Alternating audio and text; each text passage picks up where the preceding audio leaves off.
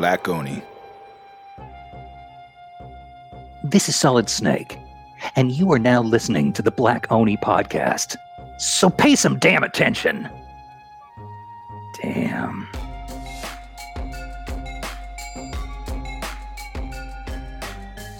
Welcome, everyone, to the Black Oni podcast. I, as you can all imagine, am so excited to bring this episode to you today.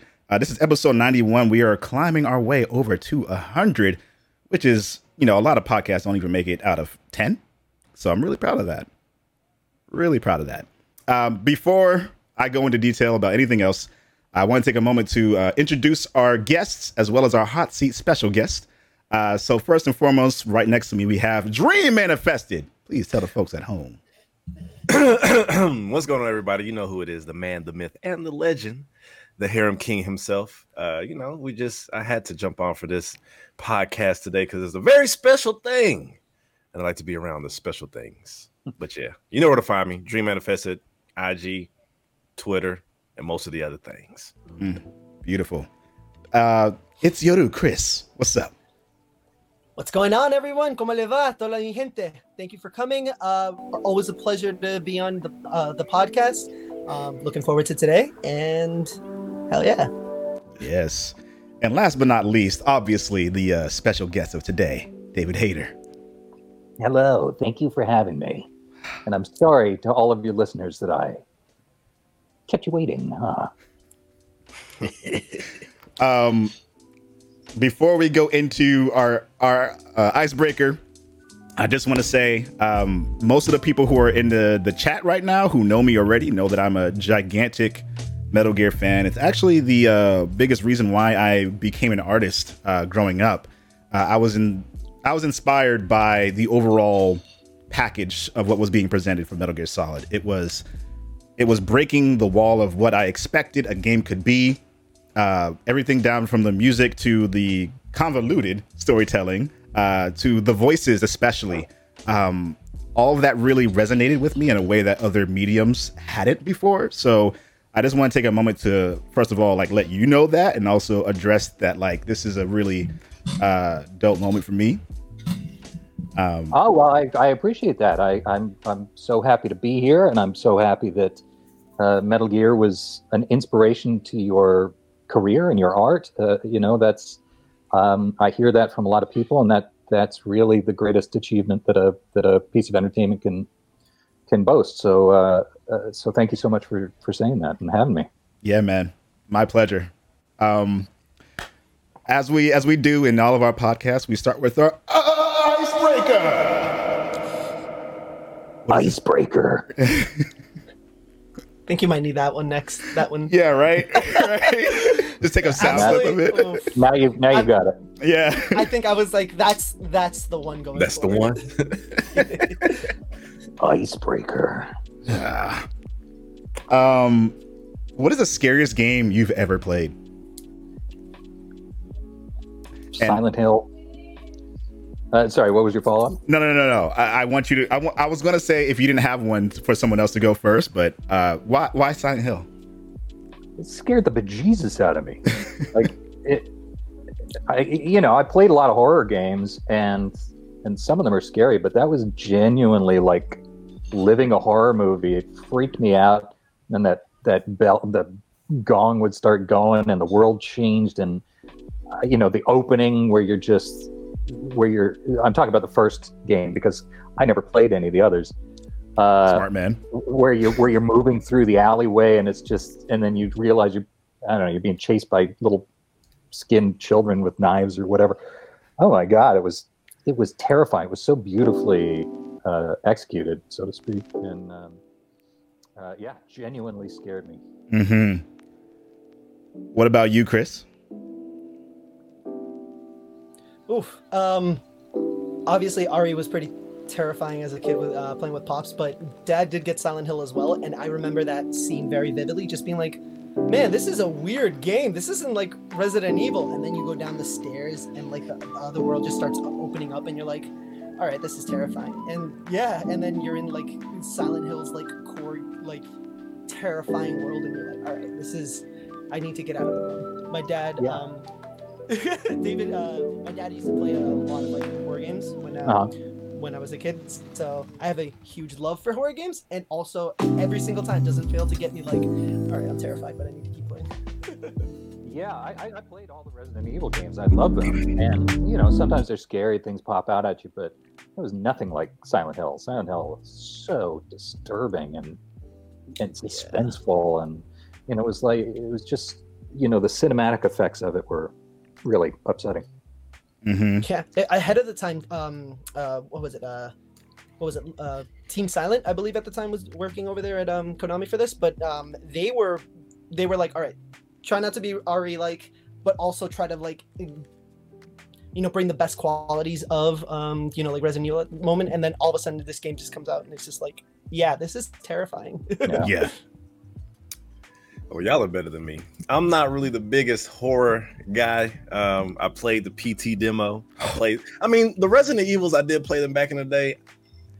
As compared to some of the actual more horror games, I don't really feel they were that scary. You know, you have your little, oh shit, and you shoot something. As long as I can shoot, I'm fine. Right. Most recently, the thing, like I started playing, Biohazard. That's a little creepy just because it's more a little bit like Deliverance in my way. Wait, isn't Biohazard just Resident Evil? It is. Biohazard is. Okay.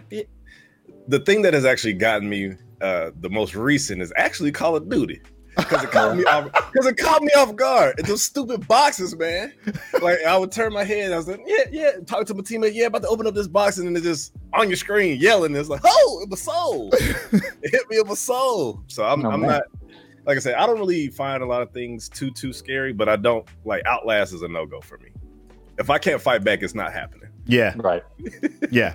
That's Fatal my choice. Fatal Frame for me would be a close second. Yeah. Fatal Frame is right up there too, though. Oh, Crimson Butterfly. No. Outlast for me was just like, because you couldn't fight back, you could literally only hide, and what was chasing you was human enough, but also like it was just delving into non-human very quickly and in interesting but creepy ways.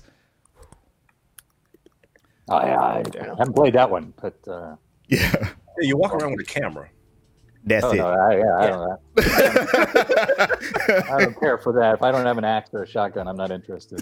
Yeah, I don't blame you.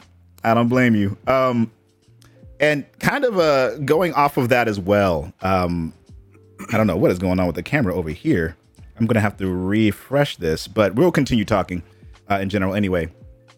What, David, was the first game that you've ever played? Well, I'm old as hell. The first game I ever played was Pong, man. Yeah. So I do. My birth predates video games. So, so I've been there since the beginning. Yeah. And actually, I did when I was living in Japan. I was 16. A video game company came to our school and found 4 English speakers, including me, to do voices for arcade games. And I don't know what games they ended up on. What? But I've been doing voices for games since they've had voices in games. So I've never known that. And I feel like I've done my research. I've looked into things. I've said it here and there, but it's Yeah, I mean, I mentioned it here and there, but it's a little annoying because I can't remember. Well, they never told us what games they were going to be in, but we did pilot voices and soldier voices, things like that, and we just did a few hours sessions, and it was pretty cool. So, as an old school gamer, I was really jazzed to start my career there. Okay, very cool. Looking back then and looking at now, maybe this has changed, but what is your favorite gaming genre? I think RPG. Okay. I love a good story, and I love sort of the leveling up of that of those worlds. I really loved Horizon Zero Dawn. I loved Ghost of Tsushima. Yes. There's something really satisfying about sort of building up from a character that sucks into a badass who can conquer anything, and I just really enjoy, I enjoy those as I do epic movies, that sort of thing. Yeah, I mean, I like all kinds of games. I like flying games. I like Star Wars games. I like, you know, all sorts of things. But I really like the what was the last Star Wars RPG? Fallen Order. Yeah. Is it Fallen Order? Yeah. Fallen Order. Yep. Yeah. It is Fallen Order. Yeah. So I like that one a lot too. And yeah. I also like playing Spider-Man. I think I'm gaming too much. There's no such thing. I feel more people honestly should be, especially in Hollywood, should be playing more games. For a multitude of reasons. It kind of just expands your conventional thinking of things in general. It kind of challenges you in ways where you have to be active and passive listener and participant in the story. Mm-hmm. Yeah, it also lets you know what kids are being presented with, you know, yeah. What worlds they're experiencing, and what, you know, it keeps you from sort of repeating things. It allows you to take elements from great games and apply them to films or television. So, I agree. I mean, these are the worlds that our audiences are living. And so I think it really helps as a creator to know what the state of the art is. Mm-hmm. I agree. And it's something that I've actually tried to convey to my parents between games and anime. Right.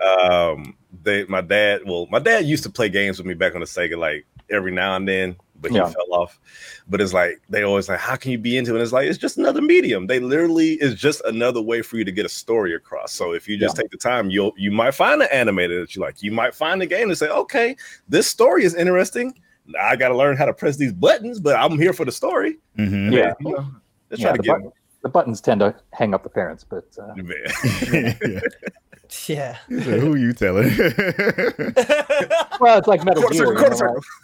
It's like Metal Gear. You know, my parents would have loved to have known what I was doing, but it's so complex and so difficult to work that, you know, there's just no way. You have to be a real gamer to get through those games. Yeah. Yeah. Oh man, I just had the realization of just trying to explain to your parents what you're doing and the convoluted storylines. I'm just like, oh my god. Oh, I don't. So I'm doing this. Right. It was the Super Baby Project, and that you get lost pretty damn fast. Yeah. And speaking, you mentioned earlier about your very first voice acting job when you were still a student. What was your early career like? Like, what happened after that? What was that transition like?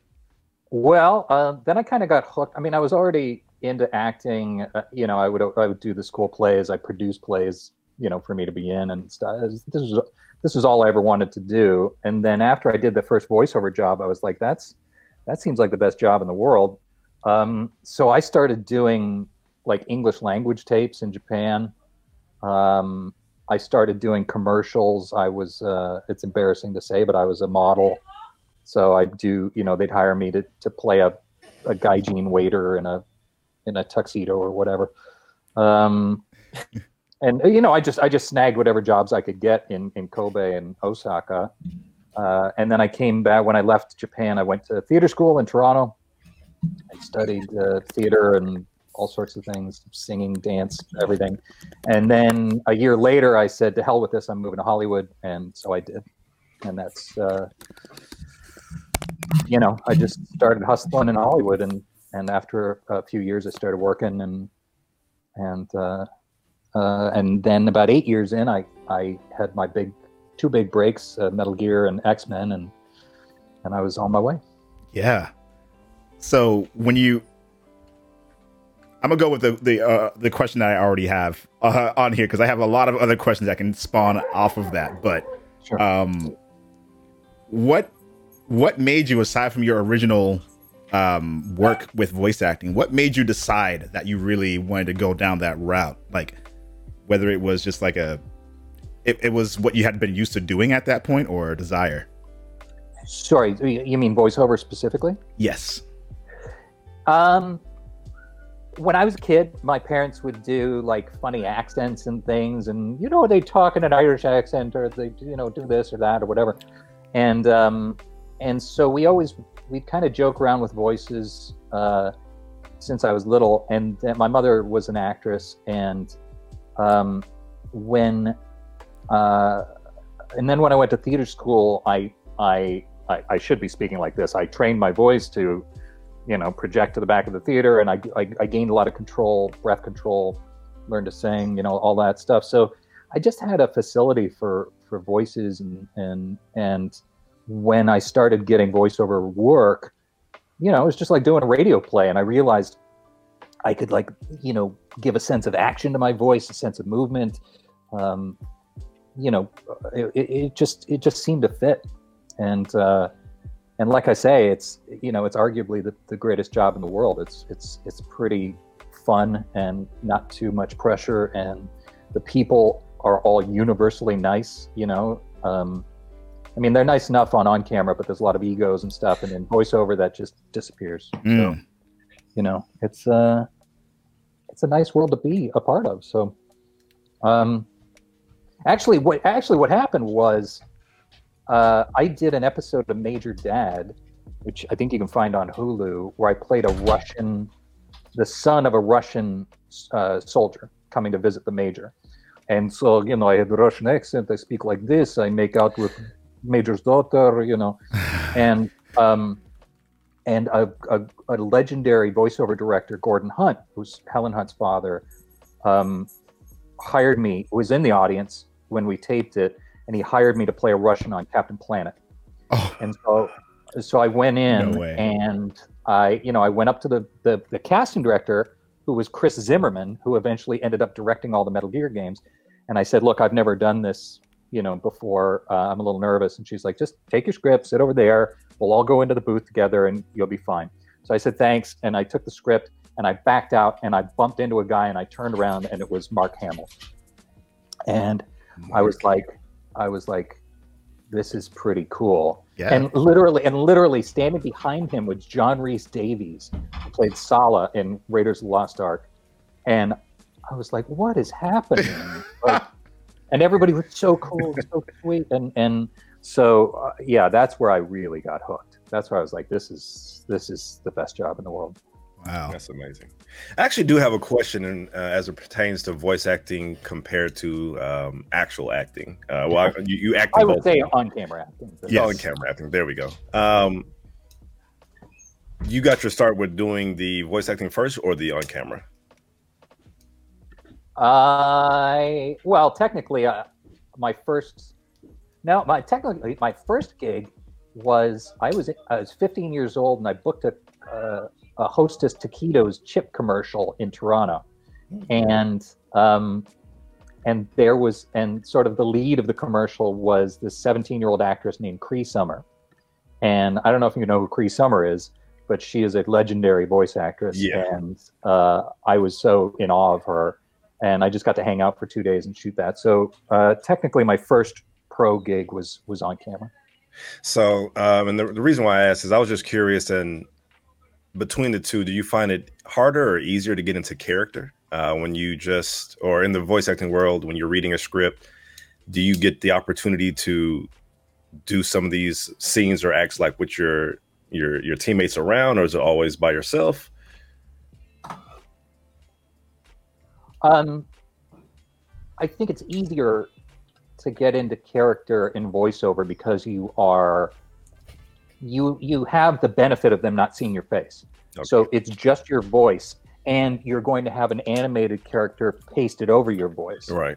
So the animated character does a lot of the work for you. Okay. Not that you don't have to do work. You have to, you know, figure out your character. You have to do this thing. But if my character is Solid Snake, that's one thing. If he's a big tar monster, that's another thing. And the visuals of it give the audience mental cues as to the believability of the character. When you're on camera, there's no place to hide. Like you, especially if people have seen you in other things, if you're trying to do something different, if you're doing an accent or whatever, that's why it's weird when a super famous actor does, you know, a new accent. You're like, well, that's not how he talks. You know? Right. So, but you throw on an accent in voiceover.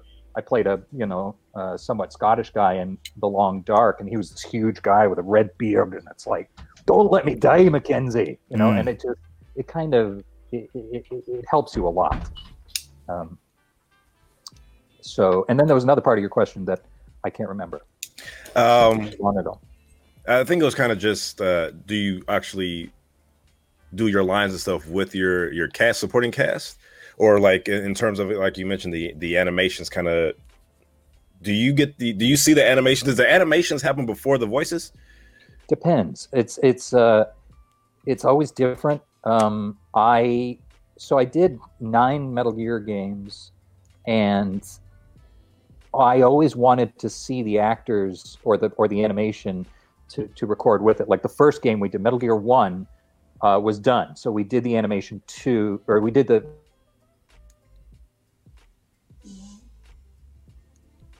Cut out a little bit. Oh, can you hear me? Yeah, we can hear you now. Okay.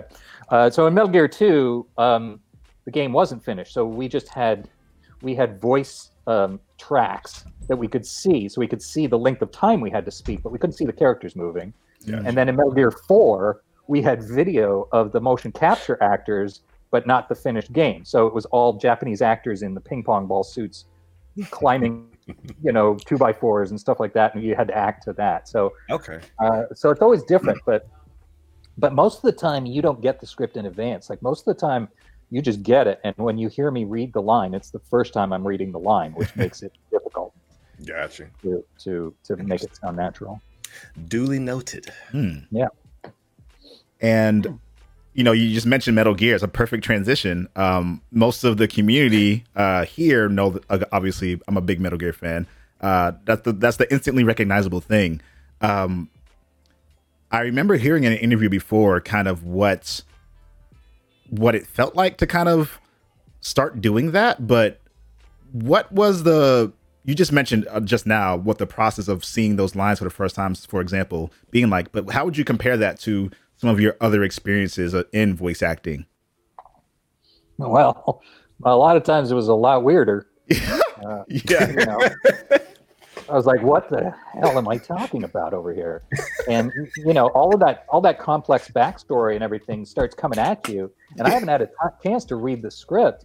So I'm like, what is the super baby method? Like, what am I talking about here? Genome soldiers. Yeah. Sonny's making eggs. Like, what the hell? Yeah. There's so many weird tangents and histories and all this stuff. And so I just have to, if I don't get it, I have to ask Chris, the director, what does this mean? And she tends to, she'll call Tokyo and say, she don't know either. Yeah, no, I mean, we don't know. And so we have to find out from Kojima's team, like, what am I talking about? And how do I know this person? And is there a history here? Like when Gray Fox shows up, there's a huge amount of history between those two characters. Yes. But for me, I'm in the place of the audience. I don't know this guy. I don't know how do I feel about him? Were we friends? Were we enemies? Well, kind of both, it's a strange situation in something as complex and occasionally bizarre as Metal Gear. Yeah. I feel like that could be a strength if it were any other IP where it wasn't quite as convoluted, where like you're getting into it for the first time and you're like, oh, you get to be caught off guard. Or you get to react naturally to what's happening. But that only works if you have the context. Yeah. That's the point. You need context. And I think, but that's part of what makes Metal Gear so compelling is you feel that there's a huge world here that you're seeing glimpses of and that it just goes on and on and on. Mm-hmm. And that makes for a pretty epic experience. But yeah, translating it on the fly is not easy. Yeah. I can imagine. I have a question actually. Yeah, shoot. Do you read are the scripts given to you on just any voice acting or like a gig? Are they given to you and you have to read them, from start to finish, or they're just like, hey, we're going to jump into this action scene, or hey, we're going to come, we're going to have you read this monologue and then jump you around in bits and pieces throughout throughout the game or the script? In on camera, you get the script in advance and you get to work it and work it and work it. In voiceover, especially with games with NDAs and stuff, right, that doesn't tend to happen. Like the only script I got in advance on Metal Gear was the first one. And I started reading it, but it was literally a stack of pages 2 feet high. Like, I mean, it was so... It would have been like reading War and Peace or something. Like there was no way to get through it in the week between I got cast and playing the part. But no, and then that took. So just to give you some idea, Metal Gear 1 took us 10 days to record. Metal Gear 4 took us 9 months. Wow. So the script for that would have, you know, filled the room. There's no way to even FedEx it. Yeah. So I don't tend to get it in advance. I just did the pilot for an Australian anime show, which is a secret. I can't tell you what it is, but this is the first I'm talking about it here. Let's go. It's an exclusive. Okay. Hey, we got it. And that one, and again, because it's anime, it was weird. And so they sent me the script in advance, and I, you know, that was 22 pages, so I was able to go through it and figure out what I was doing in advance. Cool. But it's always, you never know in advance what it's going to be. Every job is different. Mm-hmm. That's awesome. And also kind of like how quick are you, and to think on your feet, and how you can, you know, deliver this while going, oh my God, just all in order. Yeah. It's a unique. That's awesome. It's a unique set of skills. Mm. A certain set of skills. How much did you practice the specific voice for Snake before settling on it? And what would other versions of that sound like? Well, I auditioned with my real voice, which is this. Yeah. And, like I say, I'm older now. At the time, I was 28, and I sounded pretty young. And so I got the script, and I read the opening scene. With the colonel and being, in the submarine being launched out to the thing. And it was like, he'd already retired. He was already a legend. He didn't want to be brought back. He was bitter about it. And I felt like, this guy's older than me, and I've got to put some road miles on my voice because I really sounded like a kid. And so just reading it, I was like, I gotta add in this weight and this bitterness and scars, make it sound like he's just got scars and experience. And so it kind of just came out of reading the scene. It didn't make any sense to me to say, Colonel, I didn't want to come back, because it sounded like I'd never been anywhere. So it just became what it became. And then, halfway through recording the first day, Chris said, "Hey, can I play you the voice you auditioned with?" And so she played it for me. It was completely different, and I was like, "Oh, is that bad? Like, do we need to redo it?" And she's like, "No, I love it." So that's how it happened. Wow. Yeah, that's so good. That's how it happened. Yeah, you answered both of those questions like perfectly. It was like, what would it have sounded like otherwise? And you're like, just me. Yeah, it would have sounded like me. I mean, I used to play. All I ever played was heroes or fighter pilots or, just sort of heroic young characters. And that's what I got cast for, but it became something else because of the situation. Yeah. That's so dope. What would you do if you could write Snake differently? Because it was dope AF. Yeah, right. Some of the people at home may not realize that you also write, you direct, you executive produce. How would you write Snake differently?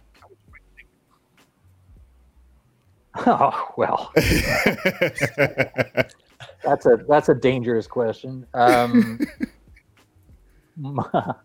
My writing voice is not the same as Mr. Kojima's writing voice. Yes. I write, so I wrote, X-Men, I was a writer on X-Men 2. Those films, X-Men 2 in particular, is really represents my voice, like what I do, which is sort of, poppy, hopefully smart, heroic American films. And it's difficult for me. I mean, I try to write in different styles, and sometimes I pull it off, but I couldn't write Metal Gear. I barely understand Metal Gear. There's so much brilliance and unique writing and a unique voice and so much research into the state of the world and genome manipulation and armies for hire, like all this stuff that I just couldn't do it the way Mr. Kojima does. And that's not to say that I'm not proud of my own writing. I am. I love, particularly, X-Men, X2, or I was very, very proud of remain very, very proud of those films. But I think if I wrote Metal Gear, it would be a lot more American-style action movie. Like I should be writing the Metal Gear movie, but for some reason I'm not. So. Who do we have to talk to? I've already talked. I mean, Jordan. I talked to Jordan about the director of the movie, and right. Anyway, well, he can talk about that. Okay, but we're pretty close. He's a good man and a big fan. That's good to know. Yeah, that is good to know. Oh yeah, he's awesome. Yeah, we got together, pre-pandemic, obviously, at a Hollywood speakeasy and just drank for 4 hours, and it was great. Really bonded. Awesome. Good man. That sounds like a good time. Man, and he really knows Metal Gear, and he really cares about it from a fan's perspective. So, hopefully, that movie will get made and be great. And there you go. That's excellent. Well, that makes us happy too, because it's always a thing of like, here's Hollywood trying to adapt something that we are very passionate about, and at the same time, you're like, please don't mess this up, please don't mess this up, please don't mess this up. And they've casted a very good director, and they have a lot of great supporting cast too, so it's something that a lot of us are looking forward to, and it's really nice to hear that you're behind Jordan's vision too. So it's like, oh, totally, yeah. Actually, I pitched him. I had put together a pitch for the Metal Gear movie long ago, and we pitched it to Sony, but they weren't ready to move forward on the movie yet. And I talked to Jordan. I was like, well, here's what I want to do with the movie, and he stopped me halfway through, and he's like, stop. That's what we're doing. Oh, that's great. Okay. that was pretty cool. That's really comforting to hear. Yeah. Oof. I'm feeling better about the movie. Yeah. Yeah. Oh, yeah. No, it's definitely in the hands of a super fan, and it's hard to translate. It's obviously a very strange and complicated world. So, but I felt so much better once I got to know Jordan. Mm-hmm. What has been the most useful advice that you've gotten as you started your journey? I don't know. Never, you get knocked down, get back up. Just keep breathing. Don't take it too personally. If there's a problem, just write it out. Think your way through it. Mm-hmm. Don't take the punishments and the humiliations too personally. Mm. It's all a long journey, and you've got to, I kind of play it like a game. Not that I don't take it seriously, but that I don't let it kill me if, a movie doesn't do well, or some critic hates me, or I write something and they're like, no, we don't like this, and they cancel the project.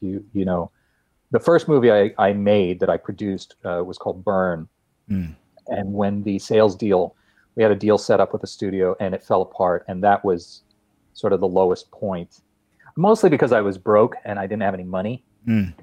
Been there. So of course. And it, it happens to everybody, but I was so devastated, and I was like, I can't work any harder than that. And if that's not going to, pay off, maybe I need to quit. And then literally 2 years later, I ended up writing X-Men. Mm. And so, since then I've had many, many disappointments, failures, what have you, but I've also had a lot more money. And so it made me feel better. Yeah. Yeah. It's easier to take the failure if you got a nice house and a pool and whatnot. That's true. I can imagine. Yeah. So that was the best advice that you had received? That's a compilation of the best advice that I ever got, and so I'm regurgitating it to young people who are striving to make their voices heard, to be successful, to achieve success. It's just a mishmash of my philosophy, I guess. Yeah.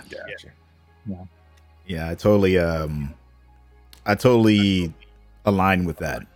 You know, there's, especially when it comes to bigger projects like that, that you've done all of the legwork to get to where it is, and for whatever reason, it just didn't end up panning out the way it should have. You know, I totally know where you're coming from when it comes to that. Well, yeah, I mean, I think everybody does. It's you know, you look at people who start their careers and are just instant superstars, and then they remain so for their entire life, like the Rolling Stones. You know, they were 17 years old. Mm-hmm. They're 16 when they started. By 17, they were playing arenas. Yeah, you know, but that's just not. It's possible. You know, you can be Leonardo DiCaprio, go out to Hollywood, get a TV show, turn into a giant movie star for your entire life. Yeah, but that is rare. A, it's very, very rare, and B, you have to be born with that. You know. But the point is that anybody, if they have the fire and are willing to work, can make themselves an artist in whatever they are driven to do, if they're driven hard enough, mm-hmm. if they are unwilling to be stopped. Mm-hmm. You know, anyone can go out and achieve these things, but it's likely to take.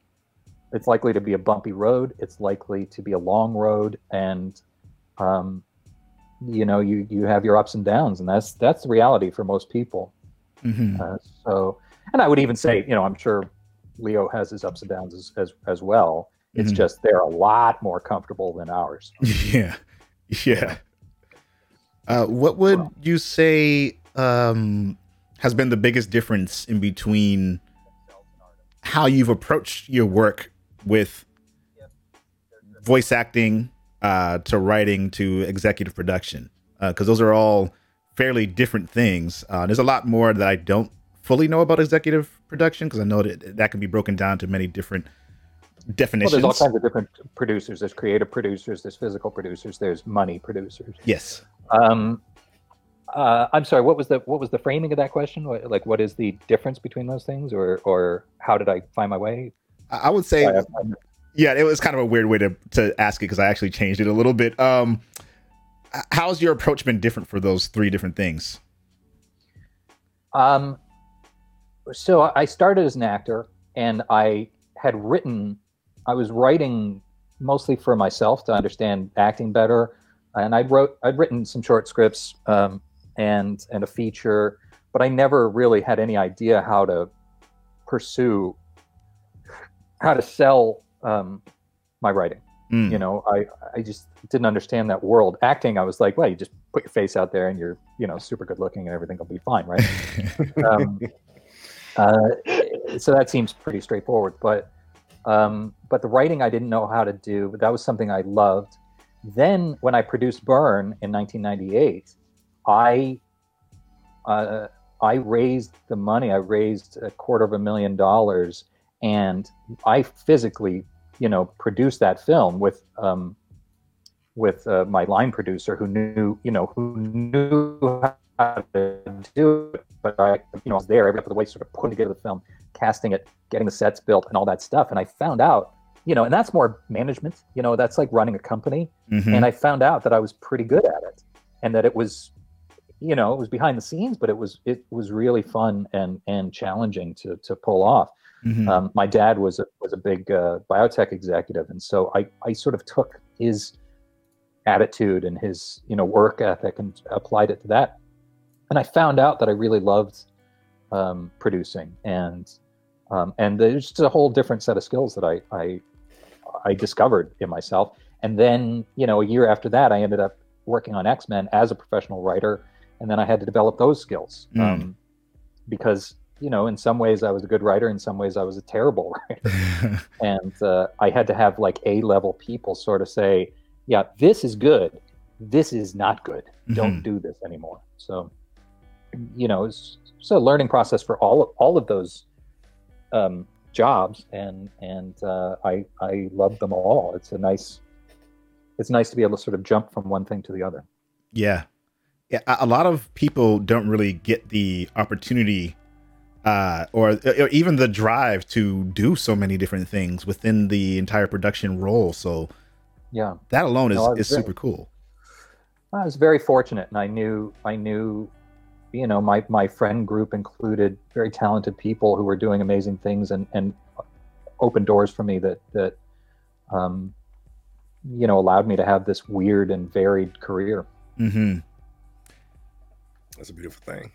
Yeah, it is. It's, and again, like I say, you know, you go out there as an artist and you just sort of embrace the things you love, and you bring love and positivity to it, and energy and hard work, and people recognize that, and they're like, oh, you know, what people don't understand is older producers, older money people, they want young people to come and make the money. Yeah, you know, they want to, you know, they look at you gentlemen and say, oh my God, look at your energy and look at your talent, and I want to, you know, they want to exploit that. They want to make money, but in that way it allows you as the artist to open the doors to larger audiences, and a lot of that comes from attitude. Mm-hmm. Attitude over talent, you know, in many cases. I mean, talent is very helpful, mm-hmm. But being willing to do hard work and being, you know, on fire with it is really the key, I think. Yeah. Now I'm just soaking in all these jewels. That's all. Yeah. I appreciate that. It's a lot of valuable information, and also context as to even some of the other questions that we're going to ask you too, which is, you know, you mentioned kind of that trajectory in learning process of going through all these different things. How did Warrior Nun happen? How did you start working on that? Well, you know, it's interesting. I and this is a good lesson too. When I was younger, so I'm friends with Jennifer Hale. You know Jennifer Hale? Oh, absolutely. She's phenomenal. Legendary voice actress, and she's just amazing. Yeah. She was already one of the top 10 voice actresses in the world when we were both in our mid-20s. And she said a cool thing. She was like, you know what? I'm going to go back to a place of being a beginner and really look at my career as starting fresh. And instead of being like, oh, I'm already a pro, nobody can tell me anything, I'm going to be open to every new thing. And it was just such a beautiful attitude. Mm-hmm. So, you know, cut to, I don't know, many years later, a few years ago, I was like, you know, feature movie writing is really frustrating, especially if you're writing expensive movies, because most of the time they don't get made. Nobody wants to pull the trigger on a $150 million movie. So I was writing all these movies and I was making money, but nothing was getting made. Mm. And it was really dragging on my heart, and I was just getting tired of it. And I was like, you know, there's only so long they're going to keep paying me to not make movies. I mean, you know, they're still doing it today, so who knows?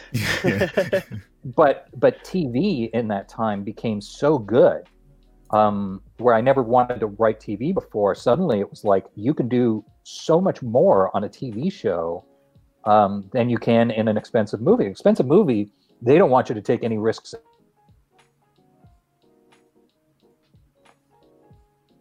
Do anything. You can go super far and explore riskier things. So I said, you know, I want to be a TV producer. So, you know, I was a big name writer, but people were like, you've never done TV before, so they didn't trust me, give me the keys. So to a big show. So I said, I'm going to do the Jennifer Hale route. And I met with Netflix and I said, look, all I want is TV experience. You don't have to give me some huge deal. I mean, you have to give me a pretty good deal, but you don't have to give me you don't have to give me a crazy expensive deal. I just want to work in a writer's room, and I want the experience of putting together a season and figuring out what that's about. And so this executive, Chris Regina, told Simon Barry, who was the showrunner of Warrior Nun, look, David Hayter's looking to get TV experience. Would you be willing to bring him on board? So Simon got in touch with me and said, yeah, come on board. So I came aboard as I was a supervising producer, like a sort of a consulting producer. And we put together this show, and it was awesome. And I just got to run with it and work in a writer's room with other people, which as a screenwriter you don't get. You know, you're just in your room going insane. Right. You know, and I was like, I might be too crazy to work with other people at this point. You know, I might be too, you know, I'm too used to having my own way. I'm too bossy, you know, whatever. But it wasn't like that. It was just everybody was super nice and collaborative, and we came up with the first season of that show, which I'm so proud of. Like, I think it's really unique in its voice. I think it kicks ass. I think it really is very empowering for young women. Yes. It was a completely racially diverse room. So we were, you know, it was, our goal was to be like, celebrate everybody and give everybody their power, which was everything I ever wanted to do. So we made the first season. It came out great. And when we got picked up for second season, I got promoted to executive producer, and now I'm, you know, second in command on the show. And so I put my ego aside. I started again in a new arena, and you know, it's working out pretty well. So now I'm producing an animated show at Crunchyroll, which we'll be announcing soon, I believe. Is this the Australian thingy? No, the Australian thingy I just got offered as an actor. Ah, okay, gotcha. Which is really cool. Yeah. So it's kind of cool. I get to go back and be an actor. I don't have to worry about the scripts. I don't have to worry about, you know, production or anything like that. Yeah. That must be nice. Oh, it's great. When I get to just act in something, you know, I don't have to worry about anything. And I'm like, back to doing the thing that got you into this in the first place. Exactly. It's just simple and it's beautiful and you know, and it's super fun. And I mean, you know, producing a TV show is super fun, but it's a lot more stress and it's a lot more work. And so, yeah, I'm actually showing the trailer for Warrior Nun right now for anyone who was unfortunate enough to not have seen it already. Oh, cool! Yeah, that trailer is pretty badass. It's great, and I literally was like thinking to myself watching this. I was like, this reminds me so much of like a comic book, but it's so different. It's so interesting. And I'm watching it with my fiance, and her mom has watched it and loved it and has been, you know, telling us to go watch it. And so we finally watched it. We saw the trailers on Netflix. I was like, this is so cool. It's like, the name is super weird because it's like, okay, I guess she is a warrior nun. So, you know, maybe Swords of the, I forgot what the thing was. I was like, that would have been such a cooler title. Oh, the Order of the Cruciform Sword. Order of the Crucible. Ooh. That was like, that'd be so cool. But then I remember seeing the credits and I saw your name and I was like, there's no way. Like, this whole time, someone else I've already like known and respected doing all this other stuff is now like executive producer on this project. That's so cool.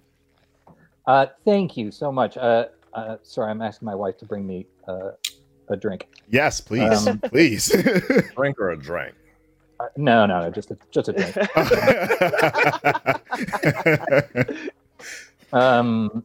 drink. The drinking doesn't start till 6:30. Ah, gotcha.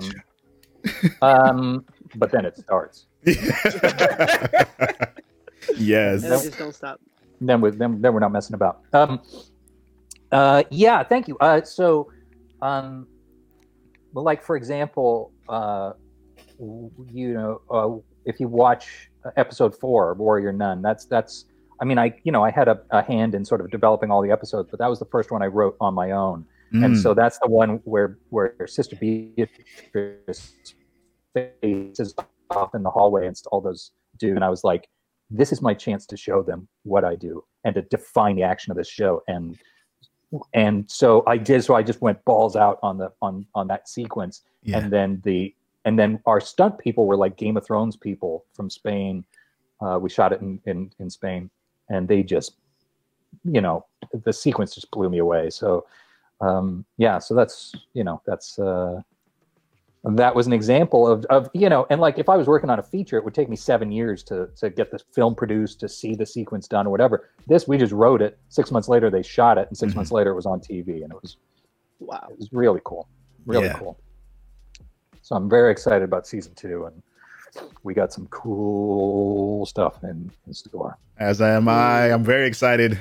Understandably, I'm doing a lot of streaming and a lot of my art stuff as well. So I don't get to watch as many shows that are out there. And so, you know, this is definitely one of those things I'm really looking forward to. Oh, thanks, man. I really appreciate that. Yeah. It's a labor of love. I love our cast. I love our crew. I love our writers.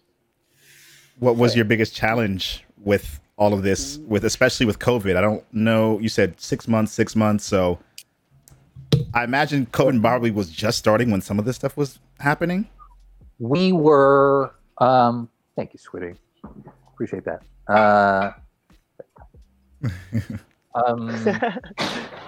We were in the middle of breaking season 2 when COVID hit.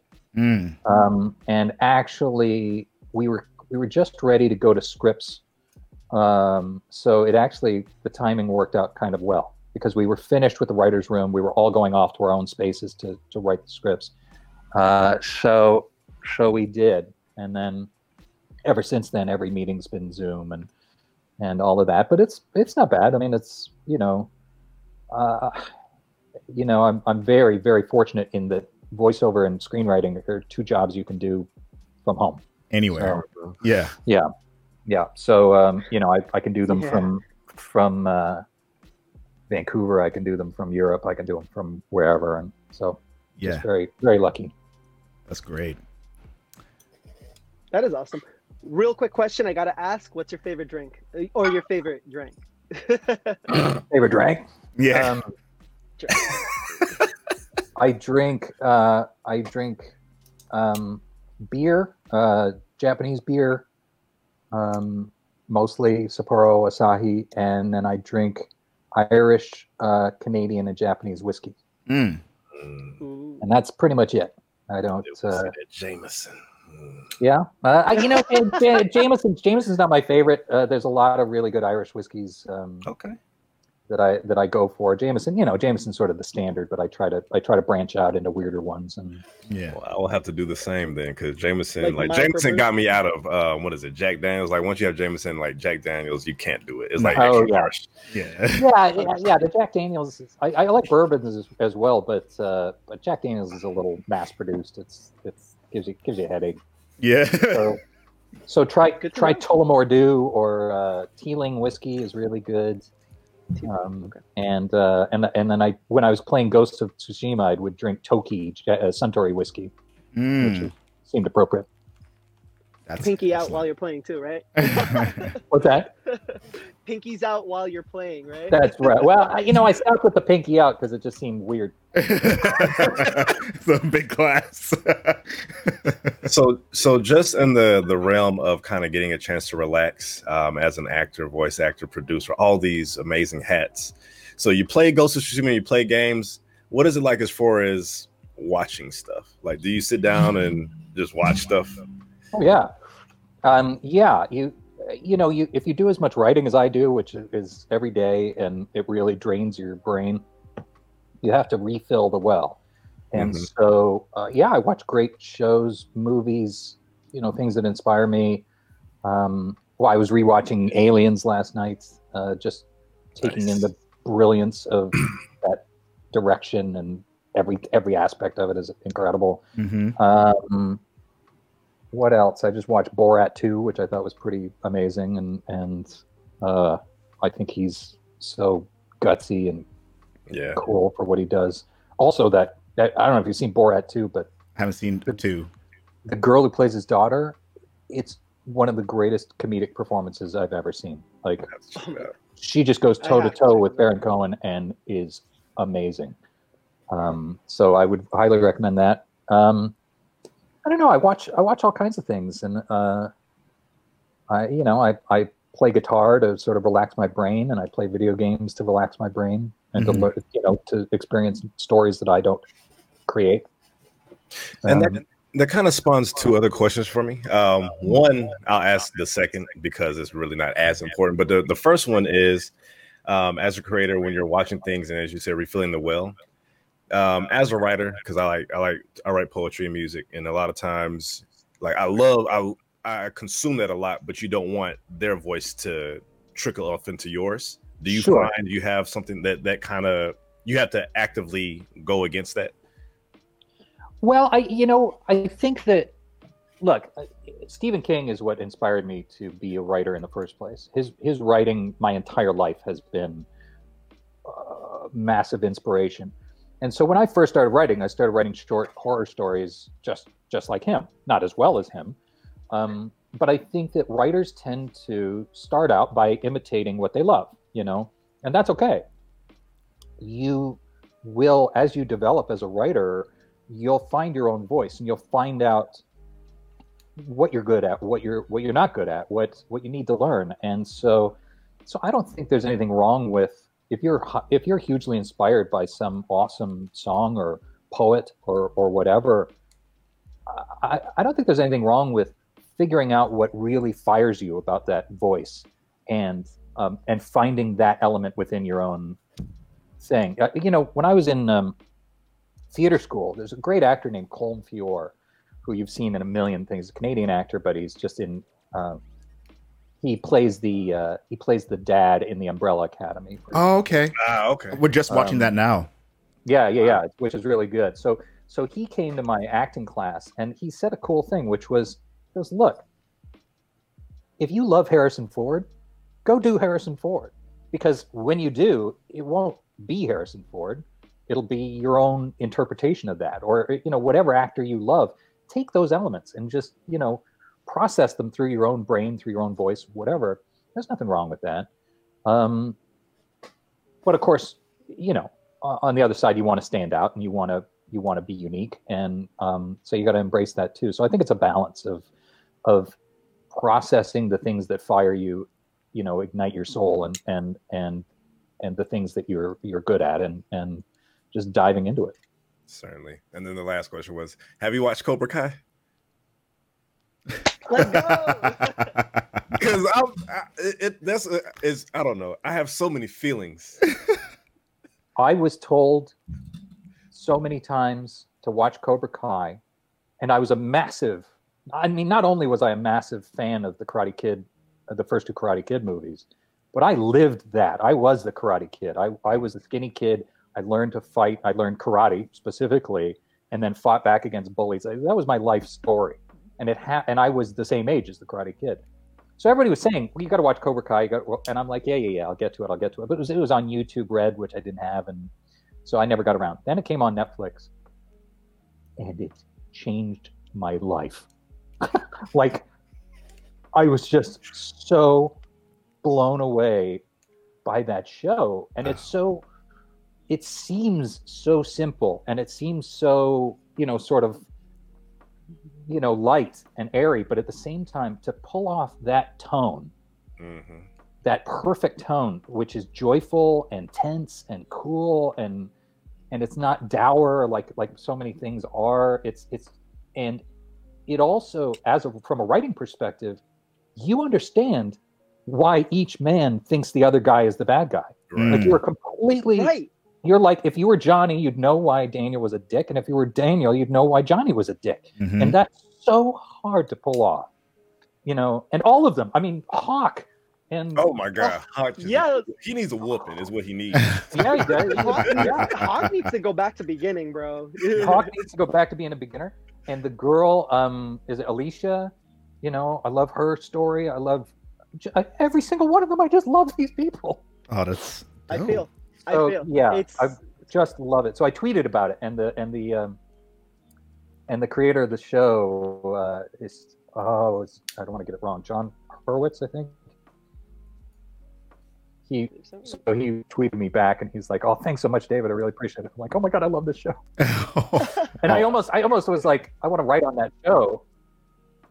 I was almost like, "I want to write on that show," but then I was like, "No, I just want to watch it. I just want to." Experience it. If I go on, I'll ruin it. Okay, I haven't watched it yet, but like you, everyone has been telling me to go watch it. I'm like, okay, I guess I'll get it. I fought against it, and then like I really burned through both of them seasons, probably in 2 or 3 days. Wow, that's great. Yeah, you know, it's like. So I love The Boys, for example, or The Umbrella Academy, but they're so bleak, mm-hmm. And so dark, and they're funny, but in a really horrifying.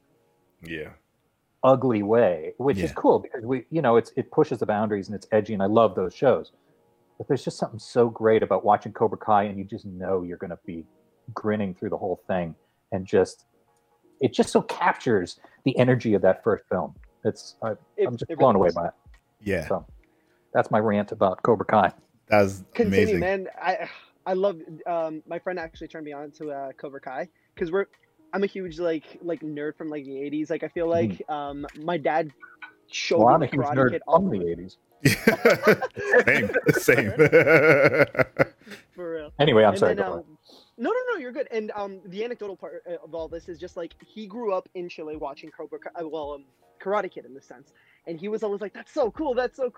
And then he actually watched Cobra Kai before me, and he was just like, "You need to watch the show." And then my friend Mark was just like, "I don't know. We should watch like Great British Bake Off." We watched a couple of episodes, and then we went right into Cobra Kai. 2 to 3 days, we were done with both seasons, hands down. It was like my brain turned off, like for regular, just like normal, brain activity. But then for like the, how it was written, how it was shot, some of the continuous, continuous scenes and continuous angles are just unreal in that show. And it just makes you appreciate just the stunt work. I love stunt, and the old school karate and just sorry, go ahead. But it was like so I studied karate. I mean, I studied a few other forms, but it was mostly karate. And it's not MMA, it's not jujitsu, it's not like kung fu or whatever. It's just old school karate, and I freaking love that. Sorry, I didn't mean to cut you off, Yoda. No. My my audio is sometimes like trying to catch up in time, so no worries. I'm sorry if I sound like I'm talking over you, but I'm not. It's just trying to catch up. Not at all. Yeah, and I just think the final thing about that, I just think the world is so crappy and so stressful right now that it's such a breath of fresh air to have something that's just fun and not cynical and. Mm-hmm. So anyway, it just really made me happy, and I think that's why your brain, explodes when you watch it. Yeah, it's a good show overall, and highly recommended, even from Mr. David Hayter himself. But go watch it. Yes, and right. You had a very you're really good at these transitions here. Talking about bleakness and finding happiness in the world right now in 2020. These are obviously the questions that may be difficult for some, but I feel like are important to bring up because, November 3rd is approaching very soon. I got to ask, context for myself, I've had to distance myself from people that I've known from the past who support Trump, like just straight up, who just like, I'm all Trump. I'm all about everything that's going on. I've been friend with them before as they were Republicans. I have no problem with people being Republicans. I just have a major issues with Trump. What? How? Really? Oh God! Where do we begin? Why is that? He seems so nice. I'm just kidding. The man is I know you're kidding. How has navigating the political landscape been for you as someone in this line of work? How has that played out for you?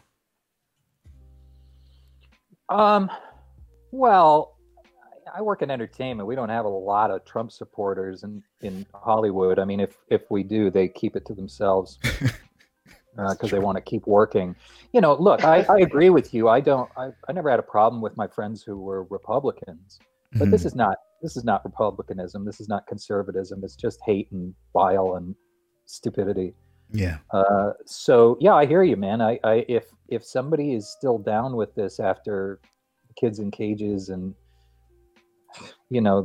fine people on both sides, I got very little time for you. And but it hasn't really affected my work. I mean, it inspires me to try to present a better message to the world, but I was doing that anyway. I mean, I always believed in heroic stories, and I always believed in that everybody deserves love and respect and, to embrace their own power. So, it just sort of, I think Trump in a way drives the desire for more of that, which is good for my business. I'd rather be gone than have my business boosted, but we are where we are. So, and at the same time, look, the real problem is Fox News.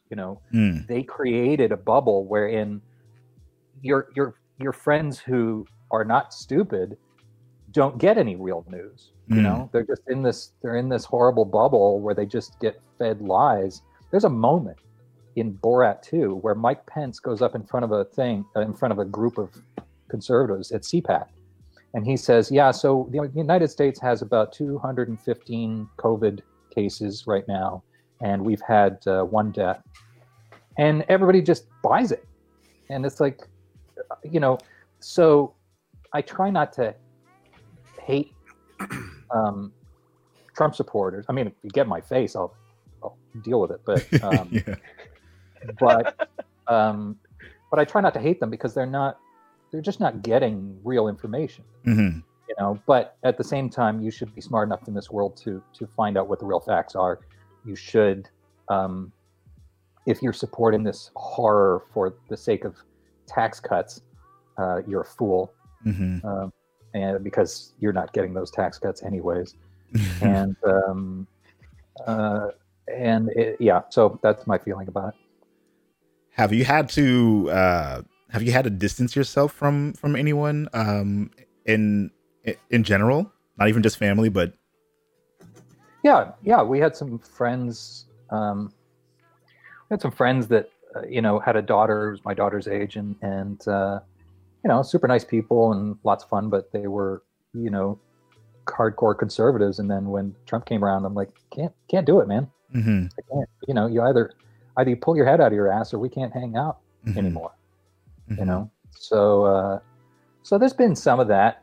We got one of them in my family, which is just horrifying. But I never really spoke to her before, anyway. Okay. It hasn't really been bad. It's only bad on the internet, really. Yeah. People. If I say something positive about Biden or whatever, you get a bunch of crap. But even there, I mean, the people that follow me are pretty woke in general, and they don't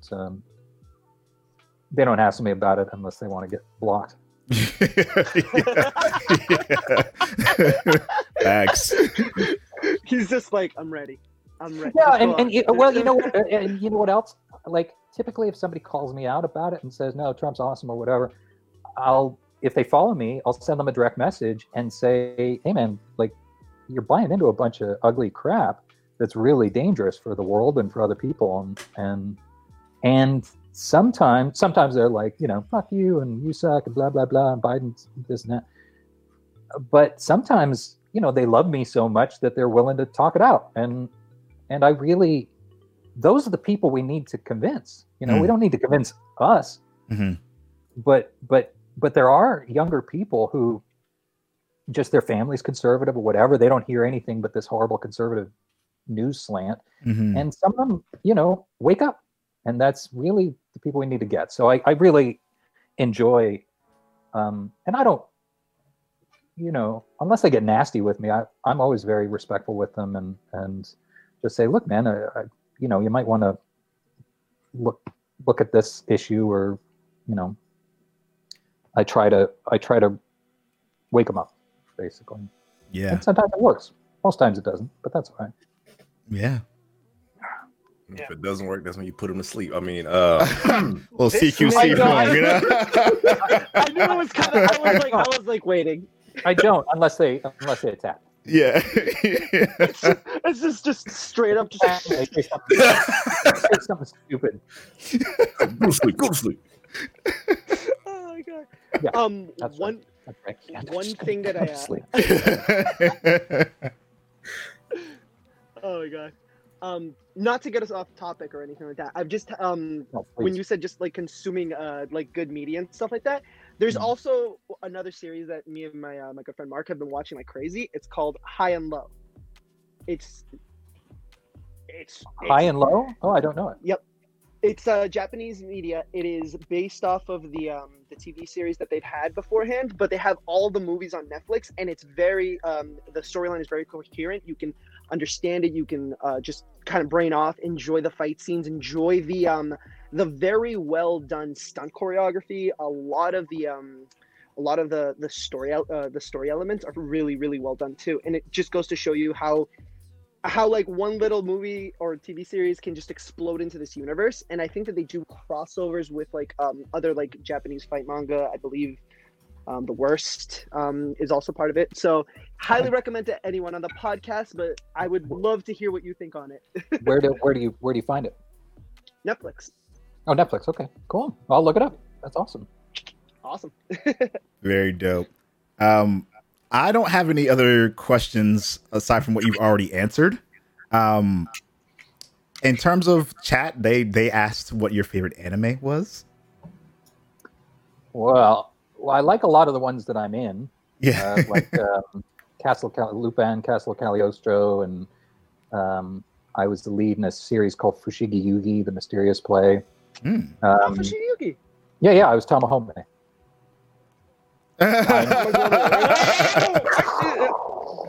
No way. Miyaka. I was Tomohome, and but beyond that, actually, my daughter is just gotten into My Hero Academia, and so we've been watching that with her, and we're in season 4, and that's awesome. Mm-hmm. And very, very cool. I don't know. Those are the ones I know. The ones I'm in, and I know Academia. I don't watch a huge amount of anime, but mm-hmm. but I do love the art form. I mostly love the movies, the Miyazaki movies. Okay. Mm-hmm. We just rewatched Spirited Away, and I've seen them all except for I haven't got through Porco Rosso yet or The Wind Rises, but I've seen the others. That's dope. So, Porco Rosso was actually much better than I thought it was going to be. Yeah, I don't know. Yeah, I just haven't committed myself to sitting through it yet. Yeah. So I'll say here that we went over the time just a little bit. If you need to dip out now, again, totally doable, totally workable. If you're hanging out and enjoying the show, we can talk about some of the other stuff we have on the channel. And I'm sure chat also has more questions.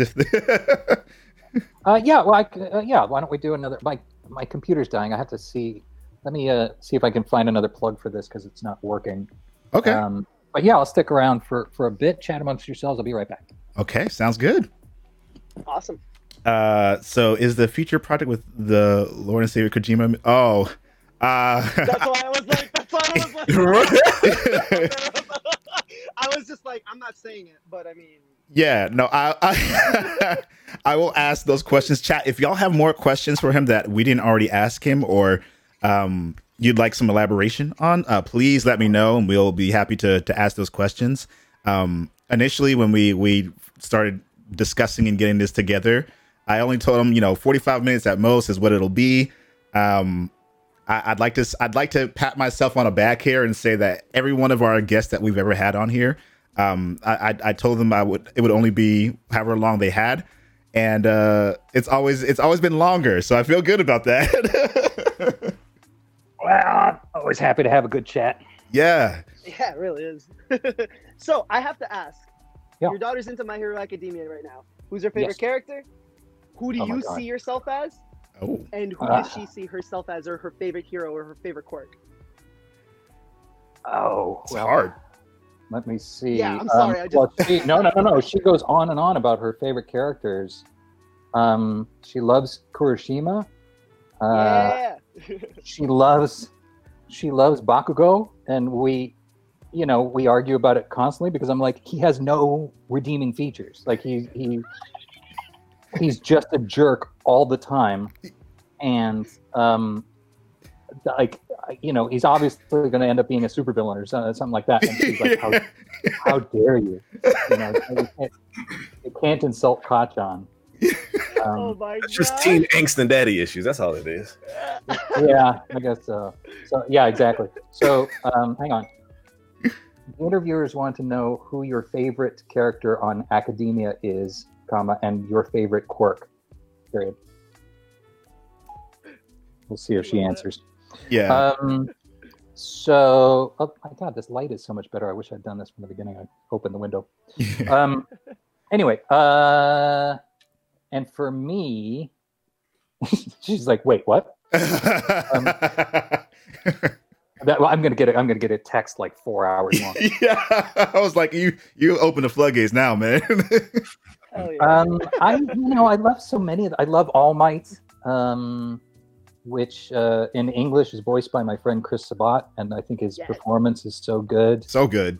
In our house, it's dubs, not subs. Yeah, because we are a voiceover household. I like both versions, but that makes sense. What else do I like? I love Todoroki. Mm-hmm. I love Froppy. God, Froppy is so cool. Yeah, she's so cool. Oh, sweet. Shoot. Okay, so Natasha says Kirishima and Yaoyorozu are her favorites, and Momo Yaoyorozu has her favorite quirk. Mm. Wow. Okay, so that's awesome. So she'd like to create all types of just like gear for each situation. So very forward thinking. That's pretty dope. I guess so. It's like, why? And I'm like, because. I definitely got the same vibes about Bakugo becoming a villain later. Like there was a time I think in season 2 where they had where he and Isuzu had their fight, and like I feel like after that maybe less so, but still it's like this part of me who's like he's just going to turn into the villain, and I'm cringing at the thought of it, but I'm not gonna speak that on him. Nope. It could, like I say, my daughter gets outraged when I suggest that, but it's he could also, go through some arc where he learns not to be such a jerk, but he's just like Endeavor, where it's like all he can think about is competition and how powerful he is or whatever, and I'm like, I enjoy watching him as a character, but he's such a jerk. He's a dick. He's totally a dick. Yeah. He, dude, at the beginning he is, and then I don't want to say any more, but if you read the manga, know that he actually does have. She's reading the manga. Like she's up to the minute. So okay, so I know that there are things that are paining her about my interpretation of Bakugo, but that's what we got. I only got the information I got. Yeah, that's right. I'm glad as a dad, though, you're kind of identifying these, no, this guy's nuts. I've had this discussion with my girlfriend, too. She's just like, how can anyone like this character? He's literally on the brink of just, snapping and killing things. And I'm like, yeah, you're okay. Well, there's a difference between a character you enjoy and a character you can admire. And I think, I enjoy Bakugo. He's hilarious. But still kind of a dick. Yeah. Someone asked a question that I think I already know the answer to, but maybe maybe not. Someone asked if you are going to be or currently working on another project with Kojima. No, not that I'm aware of. Yeah. Mm-hmm. I Jamil is like,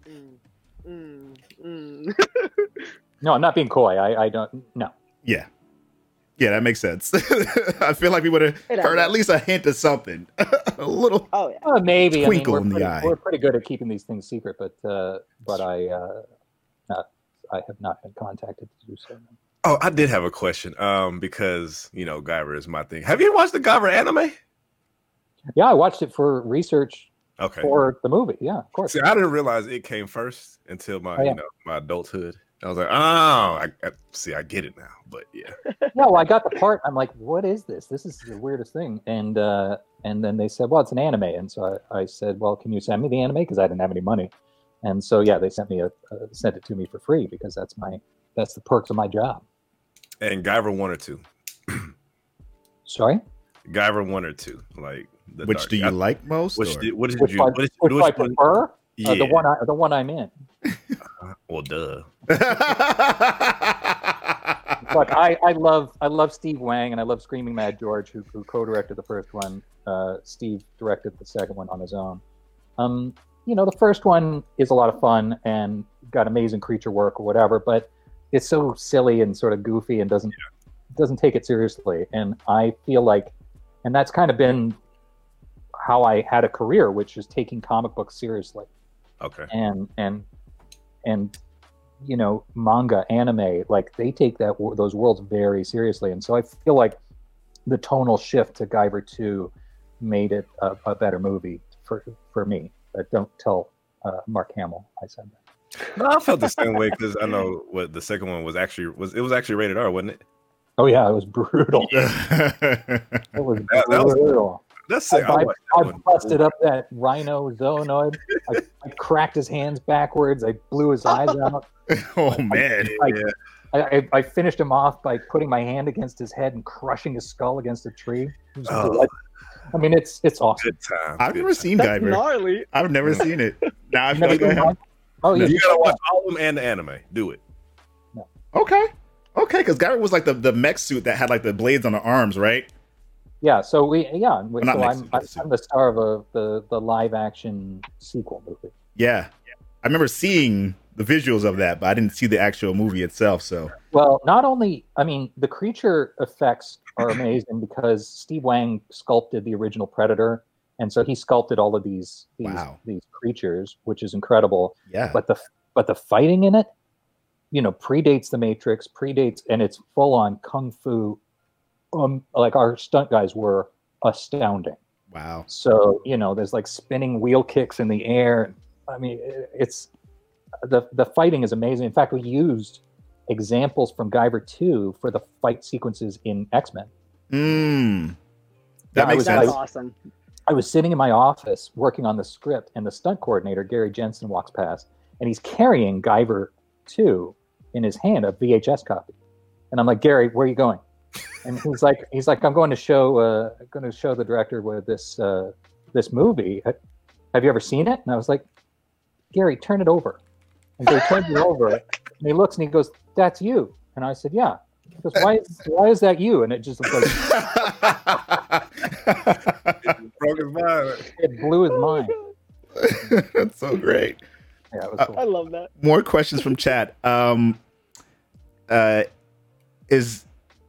you ask if he has met a character he wished he could have voiced? Okay, great question. Yeah, I always wished I could voice Batman, just because I love Batman. And yes, he's an inspiring character for me. But yes, like Kevin Conroy, you know, so he's iconic, and I love him. So, although I auditioned to play Batman in the Telltale Games, game, but I didn't get it. So that was one. I don't know. I mean, I guess that would be the one. I mean, there's things that I see where I'm like, oh, that's a cool character. I you know, would have been fun to do, but I try not to get too hung up on things I didn't do. Yeah, and also I love Batman. You mentioned RPGs earlier. Like action RPGs are like my main genre. It's like I love that progression. Yeah, it's Rocksteady, right? The Rocksteady games, the Arkham games are phenomenal. It's astounding. So, although I love the, just see the SNL sketch where Bruce Wayne's talking to people, and all the white folks are like, "Oh, Batman, you know, he's really cleaning up the streets," and then all the black folks are like, "Oh, somebody's got to do something about that guy." I saw that. It was so funny. They're like, "Oh no, oh Batman, oh yeah, somebody's got to do something about that guy." So, you know, he jumped out of the sky, landed on my cousin, broke his leg. Yeah, it's like, yeah, man, he beat my cousin up for walking down the street jaywalking. I was something like that. So I'm a little conflicted about Batman. Oh my God. But those games are really good. Yeah.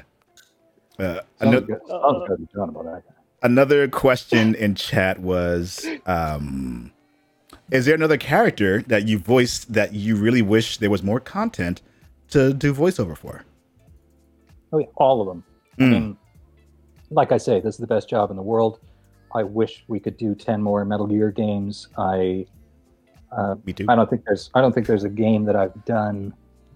The only character I couldn't do more of was King Shark on The Flash. Yes, his voice was like, "Where's the Flash?" And it's so rough on my voice. I can't do it for more than 25 minutes without losing my voice. So yeah. But apart from that, I mean, like I've been doing Star Wars: The Old Republic. So I play the lead Jedi, male Jedi character, the player character. Oh, no way! Yeah. And so that one we've been doing, and the way I got the job was the actor who was playing him fell out when they started making the games, and Jennifer Hale suggested me.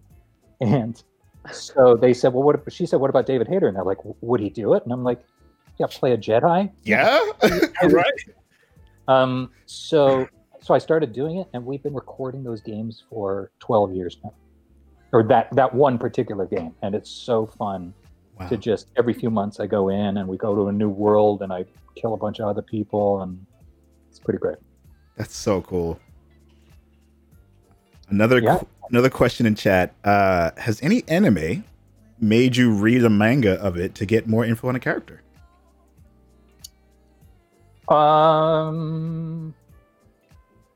It's disappointing, but no, I don't think so. Me neither. It's fine. It's fine. Yeah, no, I mean, I watch the shows and that's it, but I don't read a lot of manga. I was given the manga for Promised Neverland because we were talking about doing it as a show, but that didn't come together. But I was reading those manga. That was pretty cool. That is certainly a dark show. Oh, is it? Really is. Well, that's why it didn't come together. I was like, I don't know how to do this live action. Like, this is so upsetting, and it's kids and, a bunch of kid actors, and I just, logistically, I didn't think it was for me. That'd be gnarly, though. What's that? That would be gnarly, though. Oh, my Lord. Just a live action. It's like, well, it may still happen. I don't know. Hopefully. But no. You're a part of that. Yeah. Something to potentially look forward to. What's a TV show or movie that you'd like to reboot or put your own interpretation on? Well, I can't really answer things like that, because it's like people say, what comic books do you want to adapt? What video games do you want to adapt? As soon as I say it, somebody else grabs it. Or it's happening.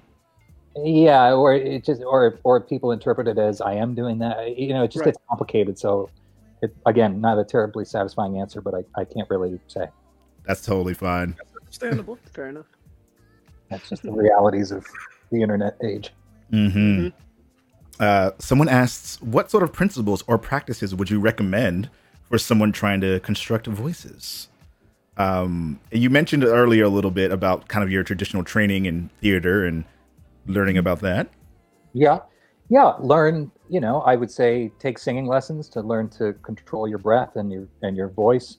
I would take voiceover lessons, study with some great pros and casting directors. Listen to amazing voice actors and figure out how they do what they do. So a lot of great voice actors like Nolan North, Hank Azaria, people like that, they'll do bad impressions of people. Like Mo, the bartender, is an impression of Al Pacino from Dog Day Afternoon, but done in a way that's kind of different. Homer, that sort of thing. So figure out how to do that. Figure out, can you do an impression? Can you do Michael Caine, and then turn it into something else? That sort of thing. Kind of blown away, not gonna lie. Yeah, I recently did the video game Bloodstained. Yes. You did Bloodstained, right? Yes. Right. Yeah. So I played Zangetsu in that, but I also do the opening narration. They were like, "Will you do a different voice for this?" So I did little Ian McKellen. I did my best Ian McKellen, and then the days of Bloodstained were this and that and Frodo, blah, blah, blah. Not really Ian McKellen, but it's kind of a cool, sounding voice. So take on it. Yep. Yeah, that's a great kind of callback to when you say, if you want to do Harrison Ford, do Harrison Ford, but it'll be your own version of it. That's right. In fact, I just did a video game where I was like, kid. What the hell? And I did my Harrison Ford, but when you see it in a different face, it won't. It'll just be a weird voice, Yeah. That's so awesome. What games are you most looking forward to? This is kind of touch. You actually did touch upon a lot of the things that are in the other parts of the podcast as well, which is wonderful. Which games are you looking forward to most? I can't remember what's coming out. I like Cyberpunk. It looks pretty amazing. We just had a bunch of cool games. I was really looking forward to Ghost of Tsushima. Yes. Ghost of Tsushima, which I loved. It's so beautiful. If you need people to play multiplayer, listen, I'm your guy. I appreciate that, but I don't play multiplayer. I play games to get away from people. So. I feel that. That's so real. I don't. No Call of Duty. Okay, gotcha. No Call of Duty. That's why we laughed at your Call of Duty. Yeah. No, there's nothing wrong with it. And no offense to anybody. I just like to shut my brain off and not deal with. The only online game that I play is Star Wars Battlefront, because I love the Star Wars flying games, ship games, and so. But playing with like 12-year-old people, it's like being eaten by ants. You know? They're just all over you, and so I'm like, I have no desire to. I've never heard that analogy before. I love that. I love that so much. That's just a bunch of ants. Yeah, or I'll play like I'm friends with Nathan Fillion, and so I went over to his house and we were playing like Halo or something, and he just destroyed me. Like he's like a 12-year-old boy, and it wasn't any fun because I kept dying. So I'm like, I'm gonna go home and play this on my own without you. Nathan Fillion. Nathan Fillion. I think you're so Captain Mal. Oh my lord. I love that. That's too funny, dude. That is really good. Yeah, I'm also super looking forward to Cyberpunk 2020. Someone in chat asked you a follow-up question. Would you play Phasmophobia? Which I don't know if you've heard anything about that. Don't know. I've never heard of it. So it is a multiplayer-centric game, though. Then no. But it's a ghost hunting game. So you're hunting different spirits in abandoned and haunted homes and locations, and it is. You can play a single player, can't you? I think you can. It's very freaky. It has VR support. You also walk insanely slowly. That's the thing I don't like about it, but yeah, I don't truly like terrifying. I have a question for you. Since you're a fan of cinema, all of that goes with it. What did you think of Ghost of Tsushima? Like how they honored Kurosawa in such a beautiful and like excellent way. Like, were you playing like Kurosawa mode right from the get, like everything black and white traditional? This is going in, or were you kind of like, let me enjoy the colors first and then look at like, you know, the this piece of media through Kurosawa's lens, or just like or did you have your own take on it? I loved the Kurosawa mode, but I couldn't see very well. It's harder to see because scratchy white, and so I kept getting shot in the head or whatnot, which I hated. So so I mostly played it in color. But I think what they did visually was, it's one of the most beautiful games I've ever seen. It's, you know, and having spent so much time in Japan, and I love samurai films, you know, for a Western company to execute a samurai world like that took so much respect and talent, and you know, I was utterly blown away by it. Mm-hmm. I just loved it, but yeah, the Kurosawa mode, I just had trouble picking out my targets. Yeah, I can totally. No worries. The color version was so beautiful. I mean, you know, but I loved. Oh yeah. But I love the fact that you could make it Kurosawa. Like I would change it to Kurosawa mode for cutscenes and stuff like that, and I played it in Japanese, so you know, it felt very authentic and nice. Accurate. That's awesome. Yeah, no, I love it. What's your favorite? If you can remember, if not, no big deal. What's your favorite line of like the whole game? Because there's one for me that at least sticks out pretty well. Oh, I don't recall. What's your favorite line? Honor died on that beach. Or well, I don't want to spoil for anyone that hasn't beaten. Right. But it's the delivery and just everything about it, and how he's accepted everything up until that point and just realized what's going on and what's going to happen for his future is just kind of like, ooh, satisfaction. It's just, yeah. Ooh. Yeah, it was very cool. Again, I listened to it in Japanese, so I would have gotten a different delivery, but those moments were amazing. Yeah. Here's a loaded one.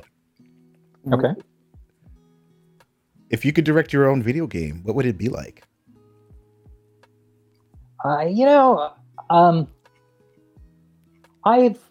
I've flirted with writing video games and possibly producing video games, but I've discovered it's a very different world. I mean, an entirely different world from movies and TV.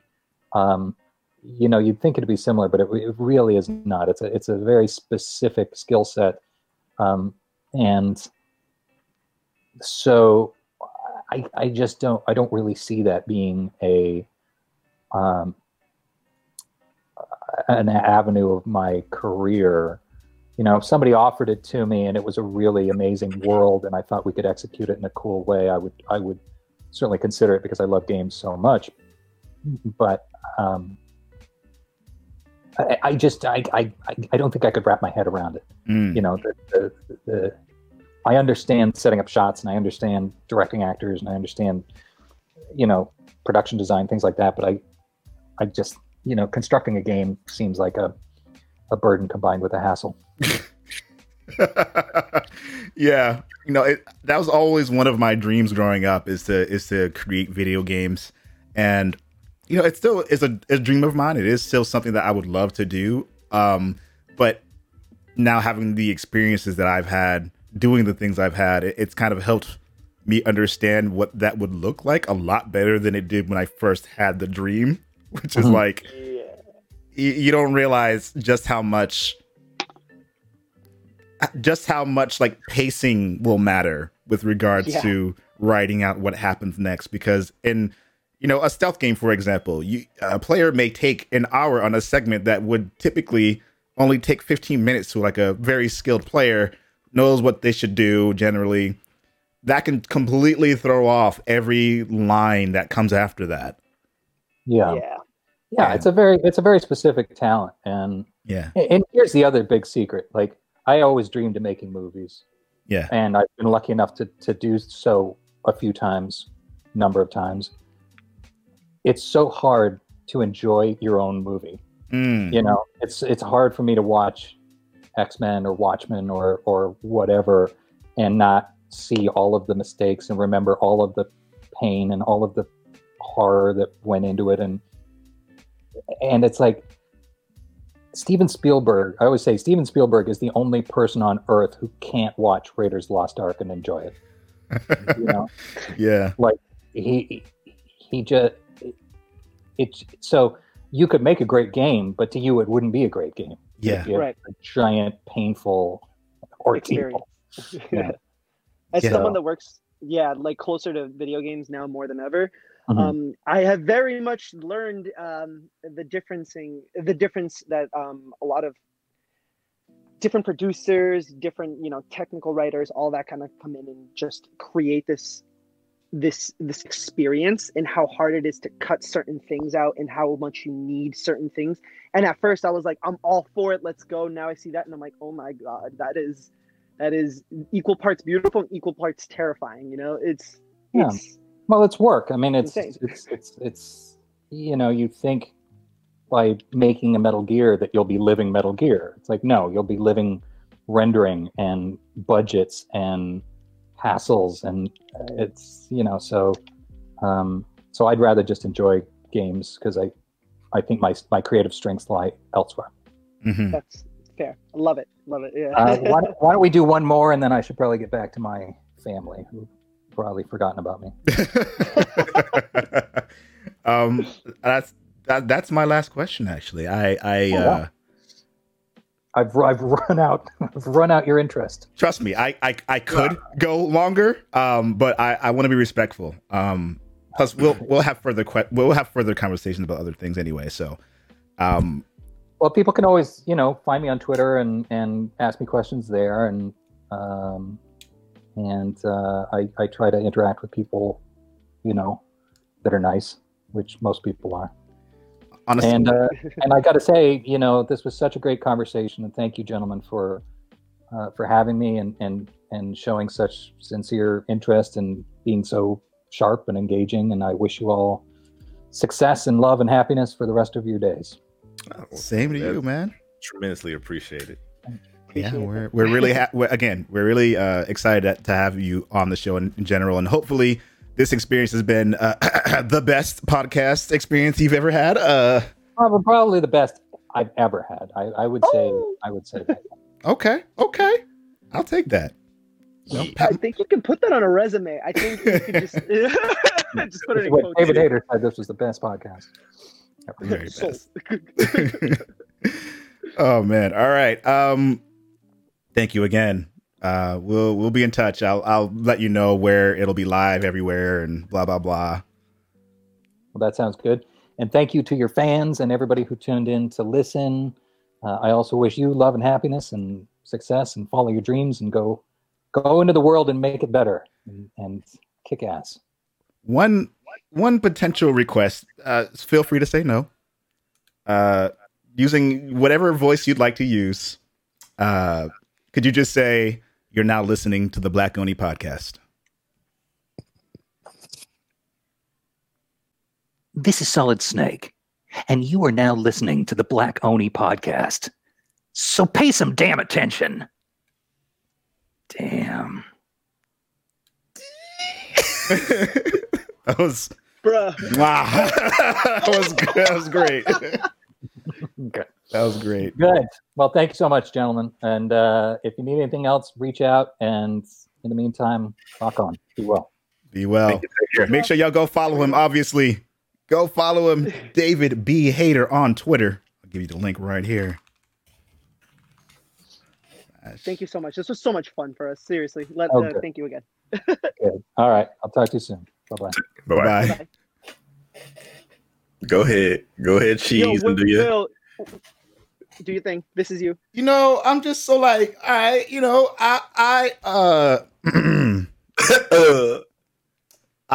held my composure as best as I could, and that's all you can ask for me. That's all you can ask. Hey, yo, chat, can we just get a check Will's pants, please? Because I think the man might need a fresh new pair of pants. A chubby wubby pair. Listen, I ain't trying to get banned on Twitch or nothing, all right? Switching over to Plex Storm real quick. Welcome to Black Oni on Plex. I just start stripping it. Everyone's just like, no, please put that back. No mas. You know, I can't say too much about what the future holds for anything that I do right now. So I'm going to leave it at, you know, this is the beginning of just many more really dope things coming to what it is that I do here on whatever you're listening on, whether it's Twitch or YouTube or iTunes or Spotify, whatever you're using to listen to this. There are many more exciting things happening in the near future. I want to take a moment to thank Dream Manifested as well as Yo It's Yodu for coming on to the show as well. I really do appreciate the two of you also joining. We could go. Yo, can I just say one thing though? This is the culmination of your hard work. This is the culmination of always streaming when people would be like, "Why are you doing this? Why didn't you do this?" Every day that you thought of just stopping it and just doing something else. Yo. I've definitely struggled with that before in the past, of course, just like any creator, really. Yeah. Thank you, everyone who's here right now. I know there are a lot of other shows that are competing for time just as much. I know there's the Into the Motherlands. They're doing their thing today as well. And a lot of my communities cross over to that as well. So thank you, everyone, for being here in general. This was more... It was definitely a thing that I put on for y'all as well. But like, this was a very much a self...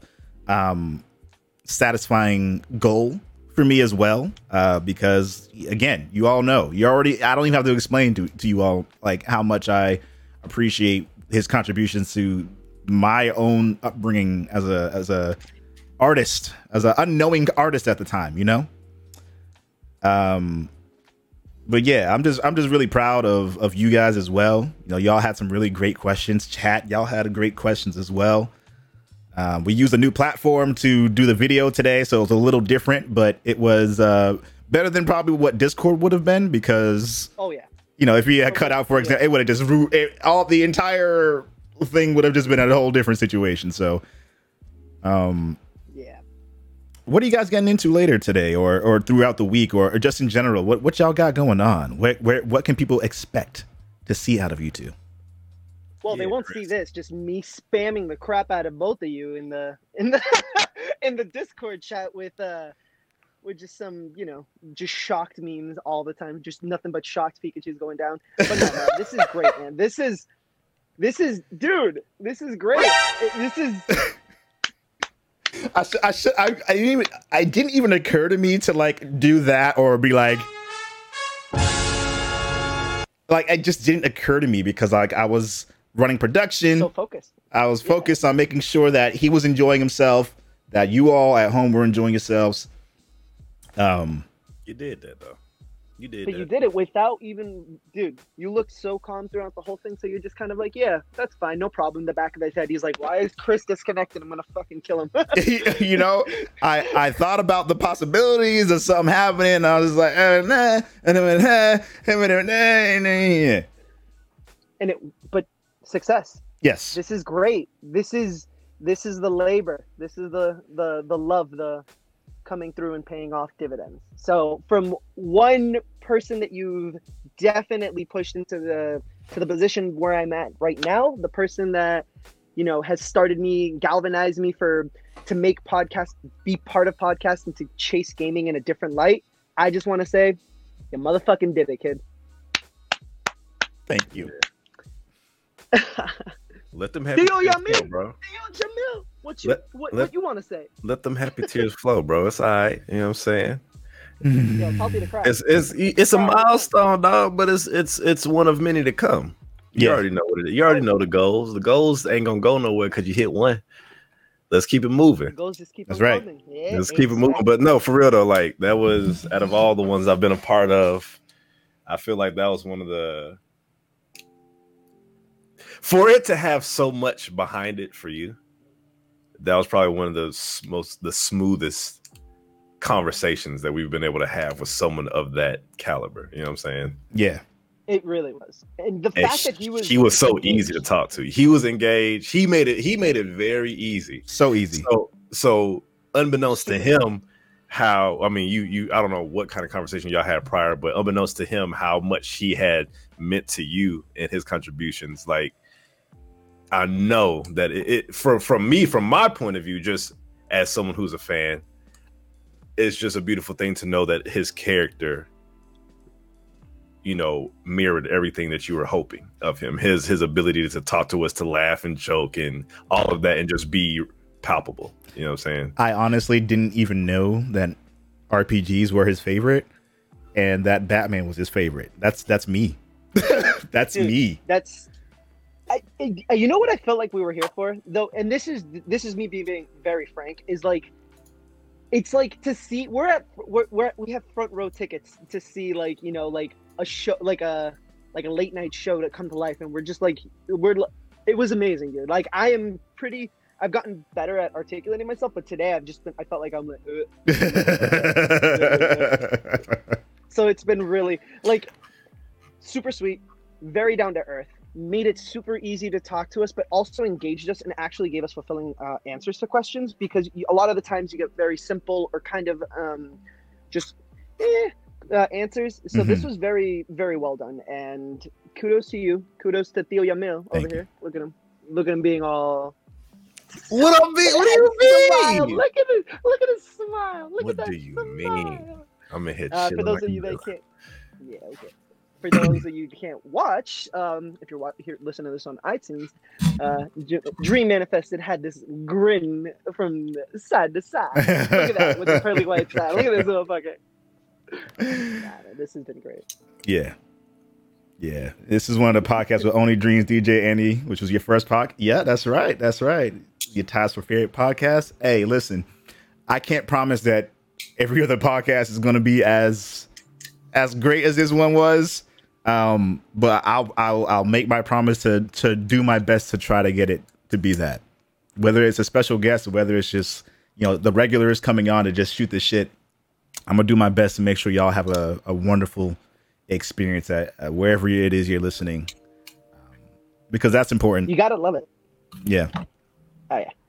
So the thing is, guys, if you came in for David Hayter but stayed because of the chemistry between everyone, appreciate it. Thank you. The engagement doesn't stop. They are as humble as they are, and they are very humble. Yeah. Yeah, man. It's just great. Yeah, I'm really, really excited. We got sidetracked. Where can people go to find you, Dream? You can find me on Twitch at twitch.tv/Dream Manifested. The same for Twitter and Instagram as well. SoundCloud, all those kinds of things. Dream Manifested is the way to go. You feel me? Mm. And what about you, Itioru? Well, feel free to follow me on my Instagram. I've started posting more like cosplay stuff on there again. I'm getting that creative urge back again. I'll be... Hopefully, I keep saying hopefully, but hopefully start streaming when I get back to Boston. So that's gonna be exciting. I'm gonna set up a new set, but please feel free to follow me at Yo Itioru on Twitch and Itioru on Instagram. But thank you, Will. Where can people find you? Napkin. Everything's Black Oni. Even YouTube now. We got Black Oni now. So we got it. We got that shit. We got it. Yes. God, finally. It took like 8. It was like 8 years. It was a long time. You know, Salvatore Beltris. You might have. You know, I my sinuses are a little congested right now. You know, my eyes are a little. You know, there's onions being cut near me. Thank you all so much. I might be live again later, or I might just be working on all the other shit I have to do as well, or working on uploading this to all the other locations that you can expect it. But thank you all so very much. We're going to bring this love to another broadcaster to help make their night amazing. But if you would all just join me in doing that, that would be wonderful. Wunderbar. Ah. Wonderful.